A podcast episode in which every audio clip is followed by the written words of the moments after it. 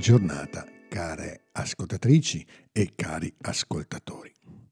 Oggi è il 29 dicembre. Oramai l'anno si sta per chiudere e siamo all'interno del grande giorno di Natale. E allora i Vangeli ci raccontano e tornano su quell'evento. Nei racconti dell'infanzia di Luca ci sono ben due episodi ambientati nel Tempio di Gerusalemme. Quello che ascoltiamo oggi è quello che conclude la sezione quando Gesù viene ritrovato da Maria e da Giuseppe mentre dialoga con i sacerdoti e i dottori della legge. Il Vangelo di Luca è particolarmente attento al tema del Tempio. Tutto il suo racconto inizia e si conclude nel Tempio. E la stessa cosa accade per il racconto dell'infanzia. Il Tempio è il luogo in cui Zaccaria, il sacerdote, diventa muto, non soltanto per la sua incredulità, ma anche perché ora può e deve risuonare un'altra voce, non più quella del sacerdozio antico, secondo l'ordine di Aronne, ma quella del Signore stesso, che finalmente prende possesso in modo definitivo della sua casa, rendendo superflua e superata, perché giunta a compimento, ogni altra mediazione. Il sacerdozio antico tace. Ora è il Signore stesso a parlare nel suo Tempio. Si compie così anche la parola dell'ultimo profeta del Primo Testamento, Malachia, che scrive così. Ecco, io manderò un mio messaggero a preparare la via davanti a me e subito entrerà nel suo tempio il Signore che voi cercate. E l'angelo dell'alleanza che voi sospirate, eccolo venire, dice il Signore degli eserciti. Chi sopporterà il giorno della sua venuta? Chi resisterà al suo apparire? Siamo al capitolo 3 del profeta Malachia. I versetti sono il primo e il secondo. Ora l'attesa si compie. La gloria di Dio entra nel Tempio, ma in modo molto diverso da come Malachia aveva immaginato. Chi sopporterà il giorno della sua venuta? La domanda rimane vera, ma in un senso capovolto rispetto all'intenzione originaria.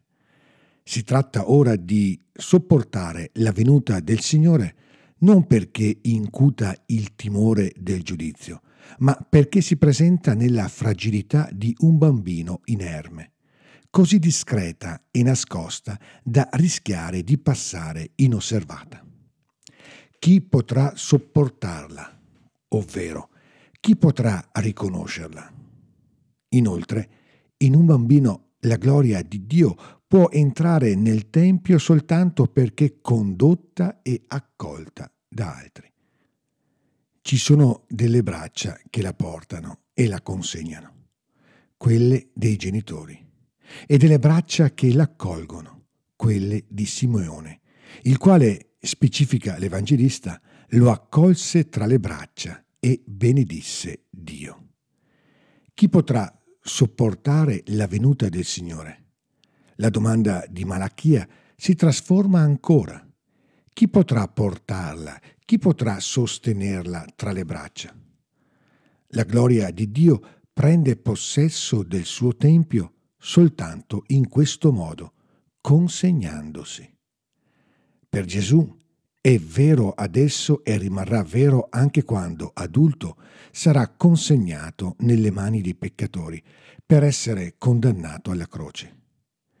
Quella di Dio è una gloria che risplende consegnandosi nelle mani degli uomini. Ora nelle mani sante e accoglienti di Simeone e domani ascolteremo di Anna, poi nelle mani ostili dei peccatori. Non importa. Comunque Dio in Gesù si consegna. La logica sottostante rimane sempre quella di un amore che si dona totalmente e senza riserve e in questo modo fa risplendere la gloria di Dio che illumina ogni persona. La gloria di Dio è dunque la gloria dell'amore, quell'amore che è capace di donarsi pienamente e totalmente è la gloria del comandamento nuovo del quale ci parla l'Apostolo Giovanni nella prima lettura. L'amore reciproco è il vero tempio in cui può manifestarsi tutto lo splendore di Dio. Infatti scrive Giovanni, chi dice di essere nella luce e odia suo fratello è ancora nelle tenebre. Chi ama suo fratello rimane nella luce luce per rivelarti alle genti. Così Simeone accoglie il bambino che si consegna nelle sue braccia. A illuminarci davvero è l'amore con cui il Padre dona il Figlio per la nostra salvezza. L'amore con cui Gesù, sin dalla nascita, si consegna alle nostre braccia. È questo amore che illumina la nostra vita, rendendoci capaci di amare come siamo stati amati. Sapendo questo, anche noi, con Simeone, possiamo entrare nella pace. Buona giornata e ogni bene nel Signore.